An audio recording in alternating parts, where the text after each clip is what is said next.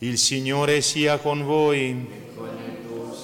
Dal Vangelo secondo Giovanni. Ricorreva in quei giorni a Gerusalemme la festa della dedicazione. Era inverno. Gesù camminava nel Tempio, nel portico di Salomone. Allora i giudei gli si fecero attorno e gli dicevano, Fino a quando ci terrai nell'incertezza? Se tu sei il Cristo, dillo a noi apertamente. Gesù rispose loro, ve l'ho detto e non credete. Le opere che io compio nel nome del Padre mio, queste danno testimonianza di me, ma voi non credete perché non fate parte delle mie pecore. Le mie pecore ascoltano la mia voce e io le conosco ed esse mi seguono. Io do loro la vita eterna e non andranno perdute in eterno e nessuno le strapperà dalla mia mano. Il Padre mio che me le ha date è più grande di tutti e nessuno può strapparle dalla mano del Padre. Io e il Padre siamo una cosa sola. Parola del Signore. Siano lodati Gesù e Maria. Cari fratelli e sorelle, il brano degli Atti degli Apostoli che abbiamo appena ascoltato è subito praticamente successivo all'evento di San Pietro che spiega la Chiesa di Gerusalemme perché è entrato in una casa di pagani, ha mangiato con pagani, ha mangiato cose impure. È stato abbattuto con quell'evento il muro di separazione tra l'antico popolo di Dio e i pagani e ha abbattuto questo muro, come dice San Paolo, si è riversato l'annuncio ai pagani. Ora non so se questi che erano stati dispersi a causa della persecuzione scoppiata a motivo di Stefano e quindi arrivati in Fenicia, Cipro, Antiochia, fossero a conoscenza del fatto accaduto a San Pietro, ma di fatto, mossi dall'amore di Dio e mossi dallo Spirito Santo, hanno iniziato ad annunciare Gesù a quelle popolazioni lontane da Dio, a coloro che non erano parte del popolo di Dio. In effetti, come avviene sempre nella Chiesa, le persecuzioni, invece di cancellarla, di annientarla, di devastarla, la fanno crescere. Un po' come il vento è per il fuoco che quando soffia lo alimenta, così sono le persecuzioni per, per la Chiesa, per l'amore di Dio. E ecco, la mano del Signore era con loro, era con loro. E così un grande numero credette e si convertì al Signore, un grande numero credette, si formò ad Antiochia una, una, importante, grande comunità cristiana al punto che la cosa arrivò alle orecchie de, della Chiesa di Gerusalemme e dalla Chiesa di Gerusalemme dicono, beh, mandiamo qualcuno a confermarli nella fede.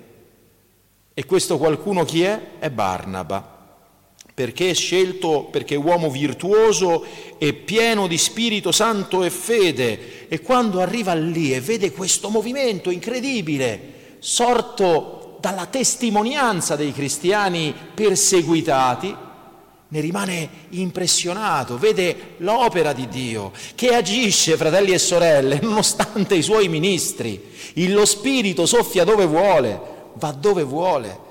E ciascuno di noi non è che uno strumento nelle mani del Signore che solitamente ama servirsi degli strumenti più inetti, perché si veda che è proprio opera sua e non opera dell'uomo, perché qualcuno di noi possa pensare ma quanto sono bravo, ma quanto sono santo, vedi, converto i cuori, ma che cosa? Nessuno lo può dire perché a convertire i cuori e a dilatare la Chiesa è l'amore di Dio ed è lo Spirito Santo che agisce in noi, se glielo permettiamo se glielo permettiamo, se siamo strumenti docili, virtuosi, pieni di Spirito Santo e di fede. E Barnaba arriva lì vede tutta questa messe, una messe abbondante, memore delle parole del Signore, pregate il padrone della messe perché mandi operai per la sua messe, cosa fa? Dice sono da solo, cosa faccio? Gli viene in mente colui il, al cui il Signore aveva affidato proprio il Vangelo per i pagani. E chi è? Saulo, che nel frattempo stava a Tarso. Stava a Tarso in attesa, arriva Barnaba. Tarso è a tre, a tre tre giorni di cammino da Antiochia. Antiochia voi dovete immaginare che era la città più grande e splendente di quegli anni lì, era veramente una grande metropoli, una grande metropoli. E quindi una folla numerosa di una grande metropoli e non c'erano operai. Allora ecco che Barnaba va, va a chiamare Saulo e insieme questi due mietitori del Signore accrescono ulteriormente questa, questa Chiesa, istruiscono molta gente, li confermano dopo averli battezzati e proprio lì questo popolo, i discepoli, furono chiamati cristiani.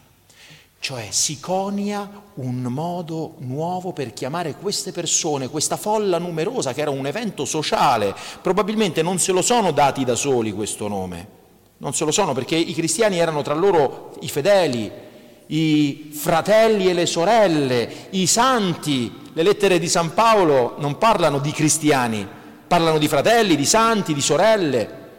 Chi gliel'ha dato questo nome? Forse i giudei no, perché i giudei di lì e ancora per molto tempo chiameranno i cristiani nazorei, nazaretani, in un senso dispregiativo. Perché? Perché seguaci del Nazareno.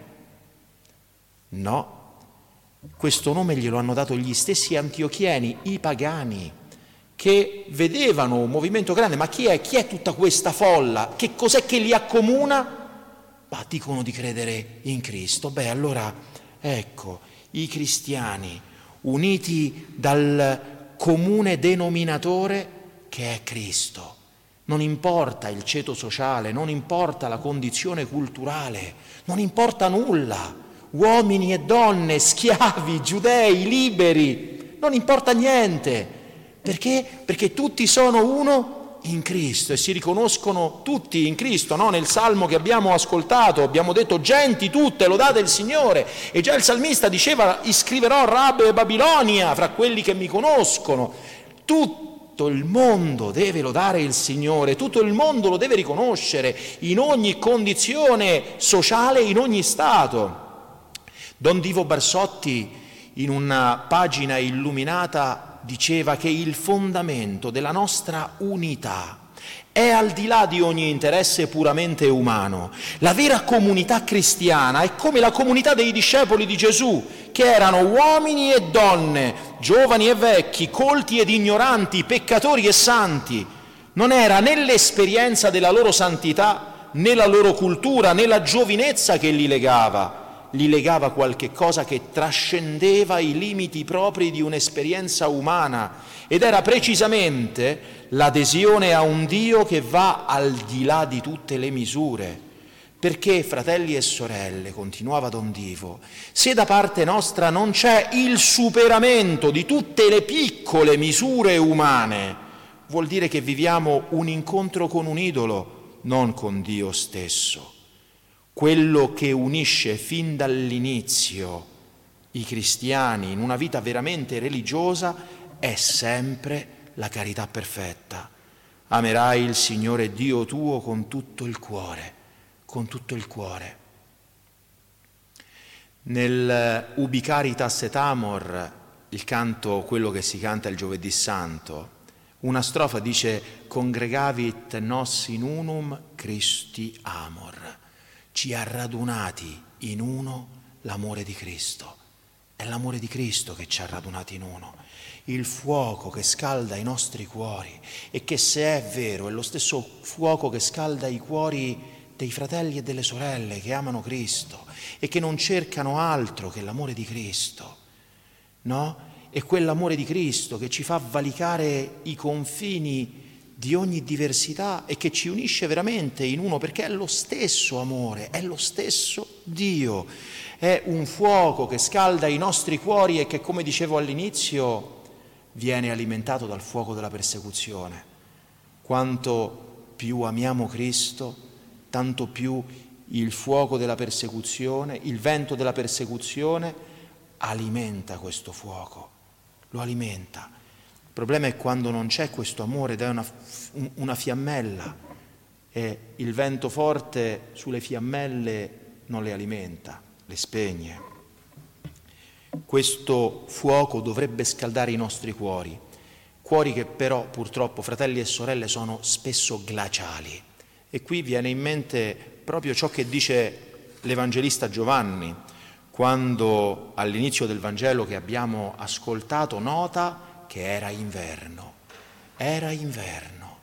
Sant'Agostino commenta questo era inverno così. Si era d'inverno ed erano pieni di freddo, perché non facevano niente per avvicinarsi a quel fuoco divino. Avvicinarsi significa credere. Chi crede si avvicina, chi nega si allontana. Non si muove l'anima con i piedi, ma con l'affetto del cuore. In loro, cioè nei giudei che poi lo avrebbero accusato e che chiedevano se tu sei il Cristo, diccelo, si era spento del tutto il fuoco della carità e ardeva soltanto il desiderio di far del male. Erano molto lontani, benché fossero lì, non si avvicinavano con la fede, ma gli stavano addosso perseguitandolo. Era inverno, quell'inverno che spesso è nel cuore di tutti noi. I cristiani dispersi dalla persecuzione non si nascosero timorosamente nei vari paesi, ma testimoniarono Cristo. Perché? Perché erano animati da questo fuoco. Non era inverno nei loro cuori, non era quell'inverno che è nei nostri cuori. E quindi lo annunciarono ovunque, dilatando così il regno di Dio.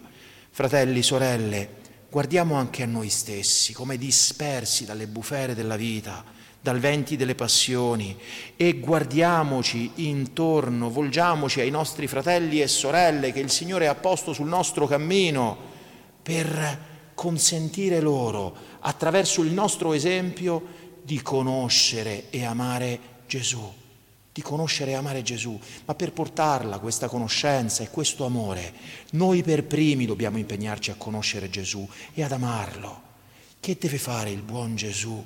Di più di quello che ha fatto, non continua a fare nelle nostre vite per suscitare un po' d'amore dentro di noi, ma un po' d'amore vero, di quello che ci porta a essere veri testimoni suoi, in famiglia, sul luogo di lavoro, dovunque siamo, dovunque il Signore ci pone. Saremo suoi testimoni se saremo mossi da questo amore che ci raduna in uno. Se ogni cristiano fosse un vero apostolo, in mezzo alle sue conoscenze, ai suoi amici, moltissimi si convertirebbero e questo mondo cambierebbe e il regno del male non potrebbe avere alcun sopravvento nel mondo. Barnaba, arrivato ad Antiochia, visto che la grazia di Dio operava meraviglie, se ne rallegrò e esortava tutti a perseverare nel Signore con cuore risoluto con cuore risoluto, cioè a stare fermi nella fede e nelle risoluzioni prese. Allora, fratelli e sorelle, accogliamo anche noi la fede e le grazie che Dio ci ha fatto, ci fa e ci farà, conservandole nel cuore con un animo fermo, in modo da non farci vincere miseramente dallo spirito del mondo e dalla natura corrotta che ci portiamo addosso. Camminiamo realmente in questa vita come pellegrini, perché non siamo altro che pellegrini, che sono incamminati verso la meta e dirigiamoci verso questa meta che è l'unione col Signore con cuore risoluto, senza deviare dal nostro percorso. Orientiamoci a Dio stabilmente, con cuore risoluto, affinché gli urti delle passioni non ci disorientino dal nostro ultimo fine. Quando ci orientiamo a Dio senza stabile fermezza, senza risoluzione di cuore, di fede, di amore, allora facilmente andiamo in frantumi, perché la nostra fede, la nostra pietà sono esterne, mentre il nostro interno è un, equilibrio instabile, è un po' di qua, un po' di là. e non, e non vive la fermezza della vera virtù. E allora basterà che una passione, anche piccola, arriva, ci sconquassa il nostro equilibrio e manda in frantumi quell'universo che pensavamo di aver costruito. Perché? Perché ci è mancato proprio quello, la risoluzione del cuore ad amare Cristo, ad amare Cristo. Solo questo, non dobbiamo cercare altro più di questo. Lasciamoci conquistare da Gesù, lasciamo ardere il nostro cuore del suo amore che è Lui stesso che ci dona e allora risoluti, fermi in questo amore, giungeremo anche noi con tutti i fratelli e le sorelle di ogni condizione sociale, lingua, popolo e nazione a far parte di quella schiera di eletti che circondano, adorna, adornano il trono dell'agnello e con lui vivono e regnano per tutti i secoli dei secoli. Amen. Siano lodati Gesù e Maria.